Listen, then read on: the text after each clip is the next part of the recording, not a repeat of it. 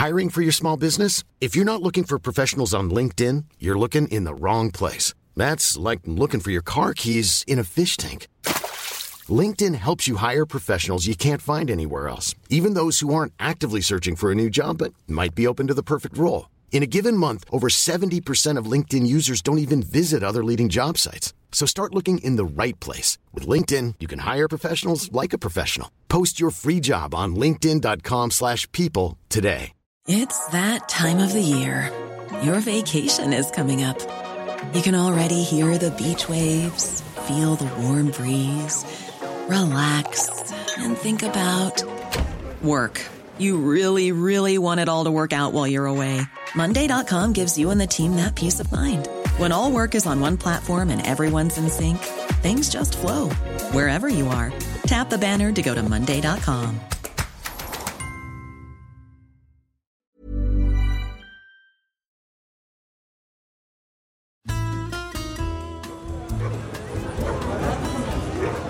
Picture the scene. It's last Thursday evening. A couple are sitting at a little table outside a bar in Bordeaux. Cobbled streets, glasses of red wine, deep and animated conversation. It's France, exactly as you'd imagine it. Except for this.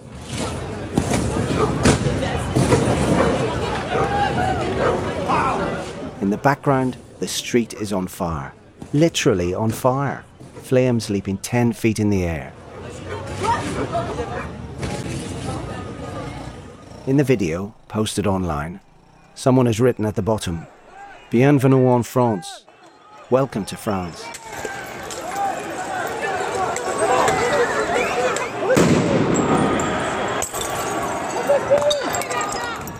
This is just the latest in a wave of protests, strikes and nationwide riots since January. About three quarters of a million people joined marches on Tuesday. On security advice, King Charles had to call off his state visit. The police have used tear gas and stun grenades, and hundreds and hundreds of people have been arrested. On paper, it's all about pensions. President Macron wants people to work an extra two years, retiring at sixty-four instead of sixty-two. But it's also about something much bigger than that. This movement represents human rights, like it's a philosophy of life. C'est inacceptable. Ça, ce n'est pas la démocratie. C'est juste incroyable et impossible et intolérable aujourd'hui.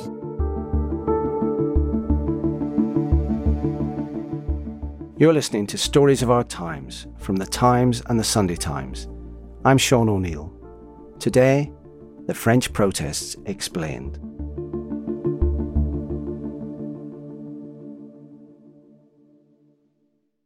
My name's Peter Conradi. I'm the Europe editor of The Sunday Times, and I'm based in Paris.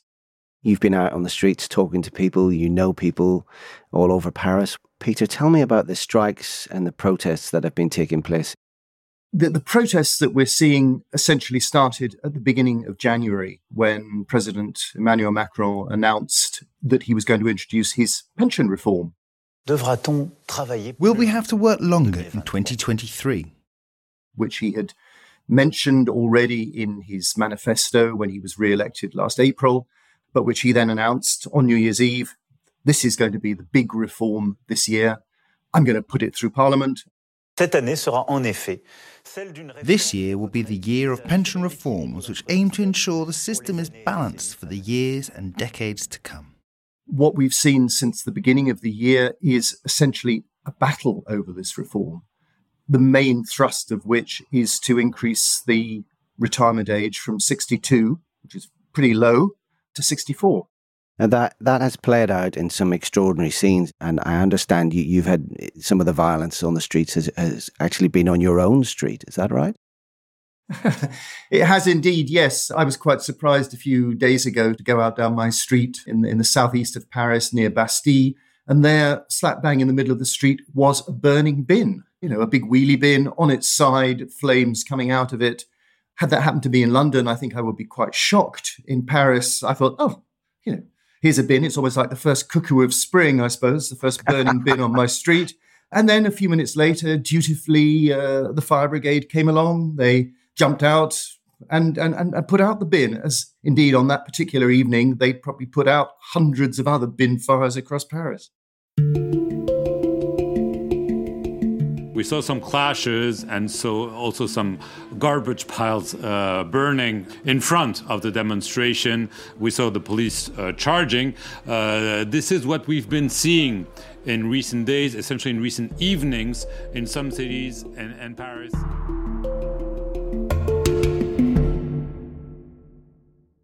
Tuesday was the tenth day of general strikes since the protests began in January, as you say. Of the people you've spoken to, why do they say they're striking or that they're protesting? What's the motivation? What's their reasoning? There are a number of things going on here simultaneously. The fundamental issue is obviously the increase in, in, in the pension age. Retirement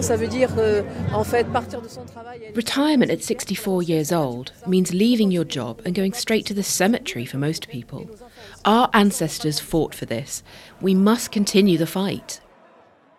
And that essentially has motivated workers. It's been organised by the trade unions. And what we've had is a series of one-day, very sort of wide strikes involving transport, involving teachers, involving whole numbers of other people. So these strikes have been going on since the beginning of January, probably about one a week or so.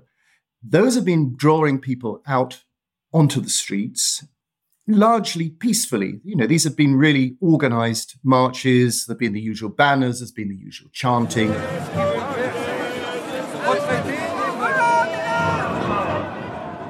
The usual, for France, heavy police presence. But these have been essentially peaceful. Superimposed on top of that, you've got the kind of group of people that the, the French call the casseurs, largely young people who want to go out and smash things up, basically.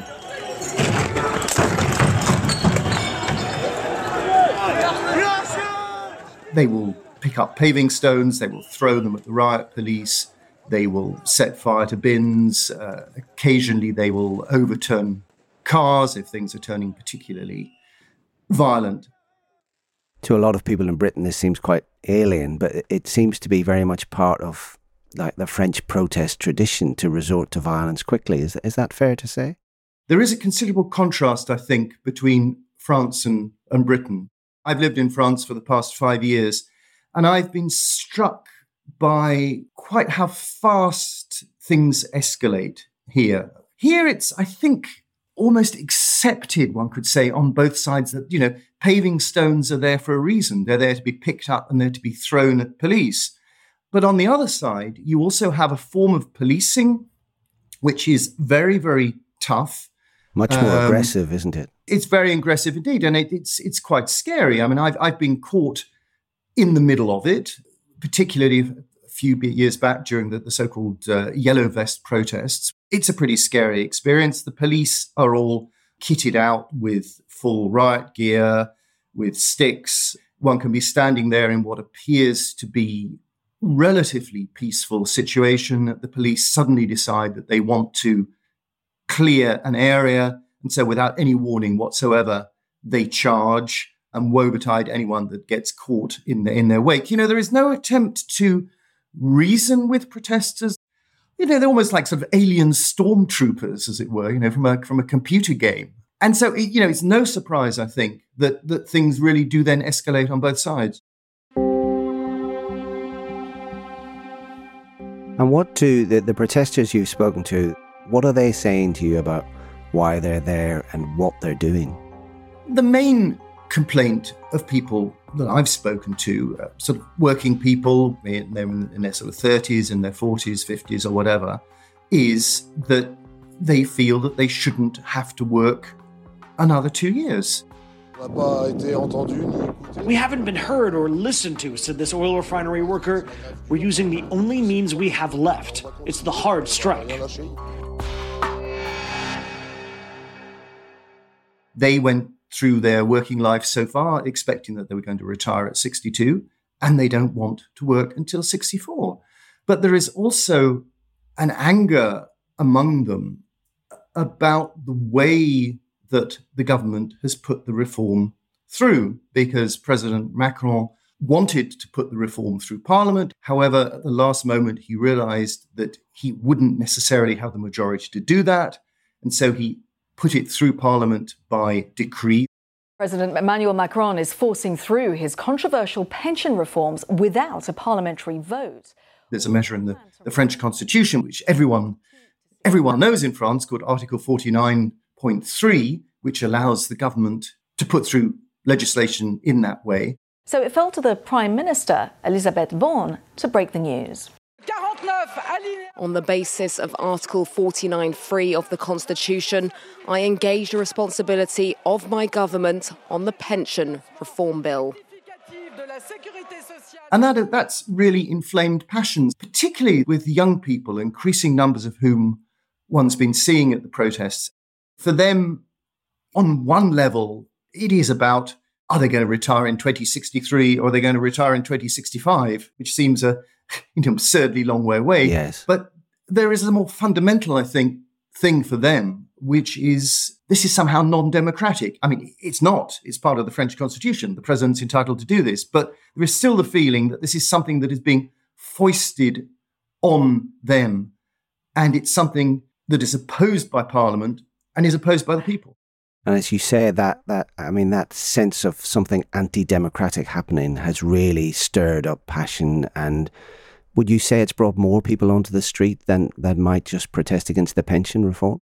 Certainly. I mean, we've had ten of these days of protest so far since the beginning of the year.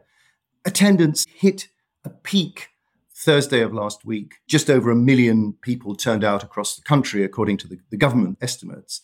And that was in direct response, I think, to the government's decision to push the measure through Parliament without a vote. So there, there is no doubt that that has radicalised people. You know, it's turned it into a kind of a political crisis, really, for the government. Nonetheless, given that, Macron was still elected on a platform where he promised to reform the pension system. So he could claim democratic legitimacy for this, couldn't he? Well, yes, he certainly does claim democratic legitimacy because, I mean, if one looks back to the election last April that brought him a second term, I think the only memorable thing was to raise the pension age. However, when you vote for a president, you vote for a president in two rounds. The first round, as it's always said, you vote with your heart, you vote for the candidate who you really want to be president. And then there is a second round runoff a couple of weeks later in which you are forced to choose between two people. This time round, that second round runoff was between Macron and Marine Le Pen, leader of the far-right National Rally party. I will bring back France's sovereignty in all areas, which means the freedom for the French people to decide for themselves and defend their interests. I will control immigration and re-establish security for all. A lot of people say, I voted for Macron, but I didn't vote for him because of the pension reform. I voted essentially against Marine Le Pen. I didn't want France to be taken over by the far right. And that's used by Macron's critics, essentially, to undermine this claim of democratic legitimacy. So he set his stall out. He wants to do this reform. Tell us why, what's his rationale? What does he hope to achieve? I mean, what is the economic problem he's tackling? The economic problem, essentially, is that if you look at the figures, French people are just retiring too early. I mean, if one if one looks back to the early eighties. And the early eighties were significant. nineteen eighty-one, when François Mitterrand, the socialist president, put down the retirement age, which had been sixty-five. He reduced it to just sixty. There were just over thirty million people of working age, and there were about seven and a half million people over sixty-five. So, you know, those thirty million were effectively supporting the seven and a half million.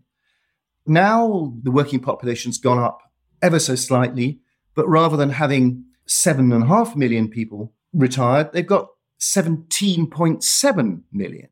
seventeen point seven million people retired and living on the state pension. Exactly. And they're being supported by about thirty-one point seven million, I think. Obviously, if you look forward, that situation is going to get worse. I think what one has to understand is that the French pension system is organised quite differently from the British system. Obviously, in both countries, there is a state pension. In Britain, increasing numbers of people have, have private pensions, they have workplace pensions. And in Britain, there is a sort of a degree of flexibility about when you actually retire. You are sort of deciding in a lot of cases when you can afford to leave the labour force. In France, the pension system is different. It's much more in the hands of, of, of the state. And if the government says, you thought you were going to retire at sixty-two, you're now going to retire at sixty-four, there's not a lot you can do about it.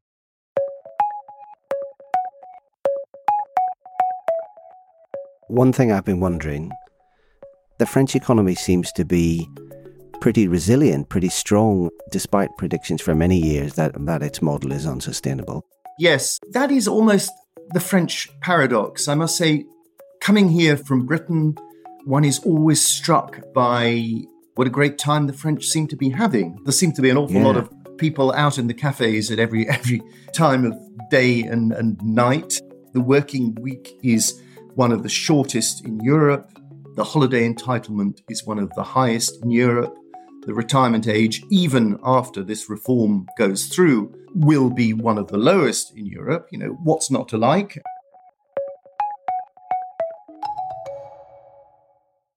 The economy does do fairly well. Living standards, I'd say, will, will be comparable to those in Britain, probably slightly better. But there is a problem, and the problem is that the, there is a huge government debt. If one looks at the figures, the, the share of, of G D P accounted for by the debt in France is something like one hundred eleven or so percent, compared, I think, to just under one hundred percent in Britain. You know, there is a sense in which France is, is living beyond its means. The amount of money also that the state is having to pay to service that debt is going up and up because interest rates are going up. If you look at the size of the debt, you divide it by the number of people in France, just paying the interest on it is about seven hundred pounds or something per person per year. Just paying that interest is the second biggest item of expenditure after education. So it's there's a sense in which it's unsustainable. Macron's aim is to stabilize the debt, to get it down, you know, to stop France living beyond its means. But it's, you know, it's a struggle. Peter, tell me, how much money does the government hope to save through this reform?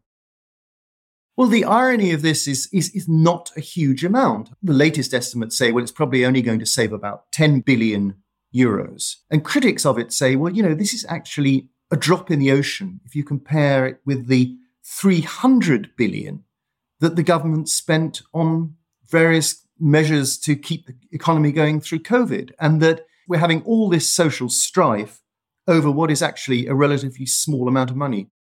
Where is public opinion on this? Does public opinion support Macron, and, and how how is he coping with uh, the violence on the streets? Public opinion is still overwhelmingly against the pension reform. There may only be one million people out on the streets, which is a tiny majority of the French population. But if you look at any opinion poll, if people are asked whether they approve of raising the pension age, you probably get anything upwards of about sixty, seventy percent of people who are opposed. Macron himself is, you know, he's not a particularly popular president. The first time when he was first elected in twenty seventeen, there was indeed genuine enthusiasm. Here was some new, fresh face who came not from the sort of traditional parties. He was going to shake things up. I think that most of that appeal had gone uh, by the time that he was he was re-elected.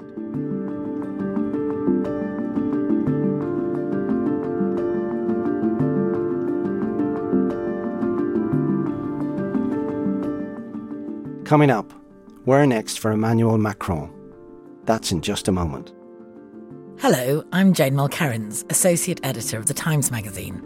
Every week in our award-winning magazine, we bring you revealing, in-depth interviews with the biggest names in politics, entertainment and sport, along with in-depth features and our brilliant columnists.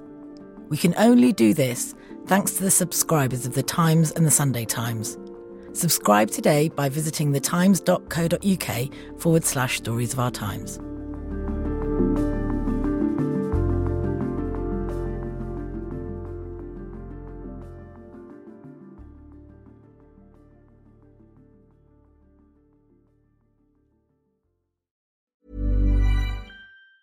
This Mother's Day, celebrate the extraordinary women in your life with a heartfelt gift from Blue Nile. Whether it's for your mom, a mother figure, or yourself as a mom, find that perfect piece to express your love and appreciation. Explore Blue Nile's exquisite pearls and mesmerizing gemstones that she's sure to love. Enjoy fast shipping options like guaranteed free shipping and returns. Make this Mother's Day unforgettable with a piece from Blue Nile. Right now, get up to fifty percent off at blue nile dot com. That's blue nile dot com. Planning for your next trip? Elevate your travel style with Quince. Quince has all the jet-setting essentials you'll want for your next getaway, like European linen, premium luggage options, buttery soft Italian leather bags, and so much more. And is all priced at fifty to eighty percent less than similar brands. Plus, Quince only works with factories that use safe and ethical manufacturing practices. Pack your bags with high-quality essentials you'll be wearing for vacations to come with Quince. Go to quince.com slash pack for free shipping and three sixty-five day returns. Hiring for your small business? If you're not looking for professionals on LinkedIn, you're looking in the wrong place. That's like looking for your car keys in a fish tank. LinkedIn helps you hire professionals you can't find anywhere else, even those who aren't actively searching for a new job but might be open to the perfect role. In a given month, over seventy percent of LinkedIn users don't even visit other leading job sites. So start looking in the right place. With LinkedIn, you can hire professionals like a professional. Post your free job on linkedin.com slash people today.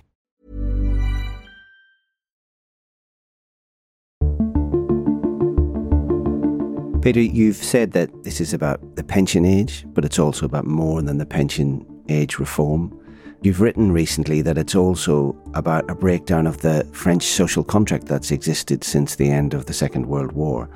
E- explain the background to that.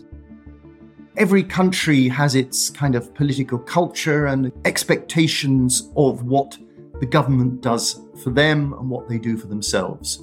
The French psyche, certainly as it's developed since the Second World War, has been one in which, certainly if you compare it with Britain, the state is a much more important factor. The state takes care of a lot more in people's lives than the British state does. You know, there's a sort of a, a social contract, one could say, between the people and the government.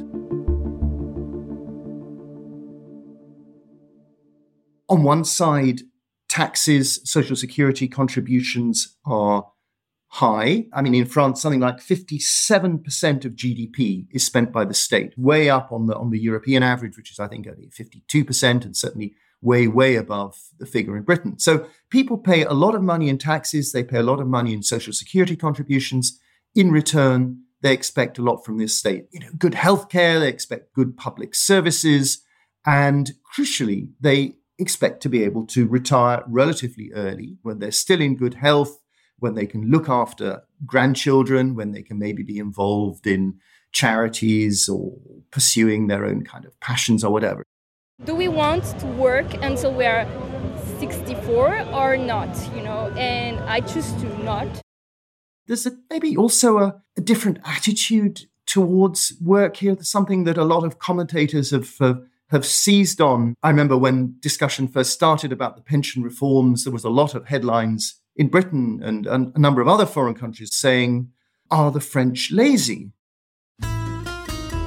This week, we're going to focus on a reputation that France has, that of being a country that's on strike all the time. The French almost never work. There's the thirty-five hour week, all that vacation time, and of course, those major lunch breaks with wine. A majority of French people take more than thirty minutes for their lunch break during the working week, and a lot of them take a lot more than that. I remember reading a commentary in one French paper here saying, no, it's not that we're lazy. It's just that our attitude to work is such, is that we see it as something which we have to do, which is an obligation, but which we want to basically finish as soon as we can. Since the eighties, we've seen some nibbling away at the edges of this social contract. What, what is the state of it at the moment? There have been attempts to, to, to cut away some of these benefits. I mean, one could draw comparisons between what's going on now with the attempts that were made by Jacques Chirac, the Gaullist, you know, right of centre president who came in in nineteen ninety-five, and he too tried to raise the retirement age, and he had to he had to give up in the face of massive protests on the streets. Millions took to the streets to protest welfare reforms. Paris crippled, transport ground to a halt. What's going to happen now? I don't know. I think it's, uh, you know, they have to decide themselves, you know, try to listen. Very much comparable with the protests that we've got at the moment. But there have been subsequent attempts that have cut away some of the French privileges, some of the benefits that they enjoyed. But life in France does really remain comfortable compared to that in a lot of other European countries. People enjoy considerable benefits. I mean, the, the, the French health system works very well. The French transport system works very well. In one level, one could say the social contract does very much remain intact.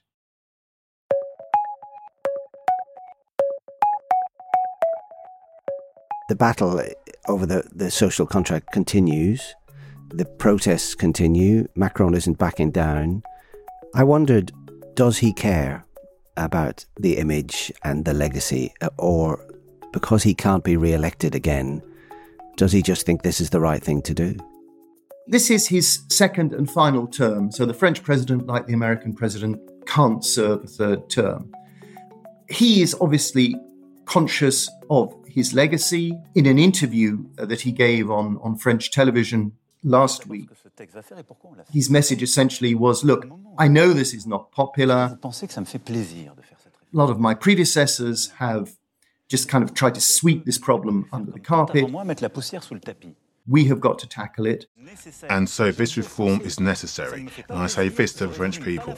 I don't enjoy doing this. I would prefer not to do this. But it is also because of a sense of responsibility. There's a sense in which he feels, I think, that this is very much the right thing to do, and he's going to press it through right to the end, despite the protests on the streets.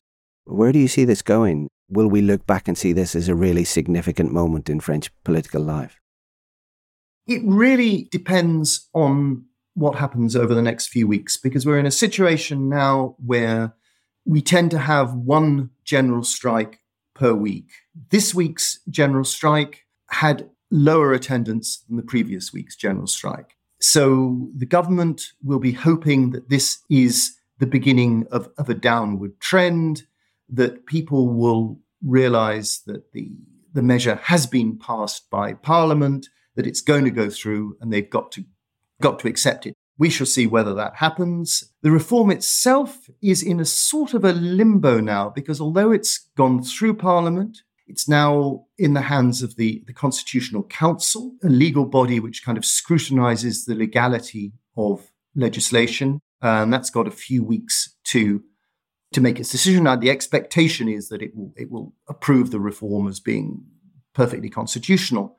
The big question is, will the protests still be continuing? Will the people still be so angry? We've got Easter coming up, the Easter holidays. A lot of French people go away. That might act as a kind of a, a fire break. Maybe when they come back from holiday, they won't be quite so angry. But it's it's still all to play for. And I wonder what it means looking forward for the political landscape in, in France. Macron's victory last April was seen as a victory for, for the moderates. Does this ultimately play into the hands of the extremes on, on left or right? That is one of the big concerns here. French politics over the last fifty, sixty, seventy years or whatever has been essentially a battle between a left-of-centre candidate and a right-of-centre candidate. Macron destroyed that system by sort of emerging in the middle, in the process of essentially destroying the moderate left and destroying the moderate right. The real question is, what does this mean for, for Marine Le Pen, who has stood in, I think, four presidential elections so far. She has increased her share of the vote each time. She's been playing this very, very carefully. The fact that they deployed Article forty-nine point three after trumpeting everywhere that they had a solid majority demonstrates at the same time their invalidity, their incompetence, their total lack of respect for democracy. Emmanuel Macron must be defeated. Emmanuel Macron doit être battu. Her party, the National Rally, has been stridently opposing the pension reform, but they've also been very careful not to get involved in any of the street violence. So in, in a sense, they're getting the best of both worlds. The expectation or fear, depending on how you want to put it, is that this is really going to play into her hands and really strengthen her chances in the next election.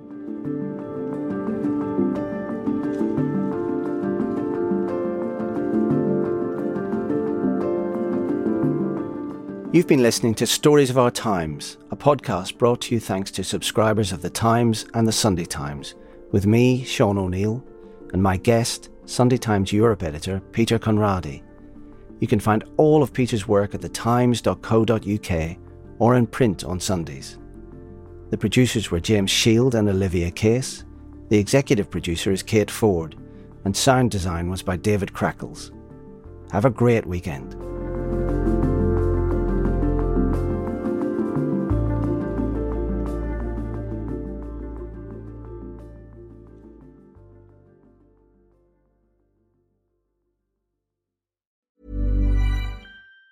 Even on a budget, quality is non-negotiable. That's why Quince is the place to score high-end essentials at fifty to eighty percent less than similar brands. Get your hands on buttery soft cashmere sweaters from just sixty bucks, Italian leather jackets, and so much more.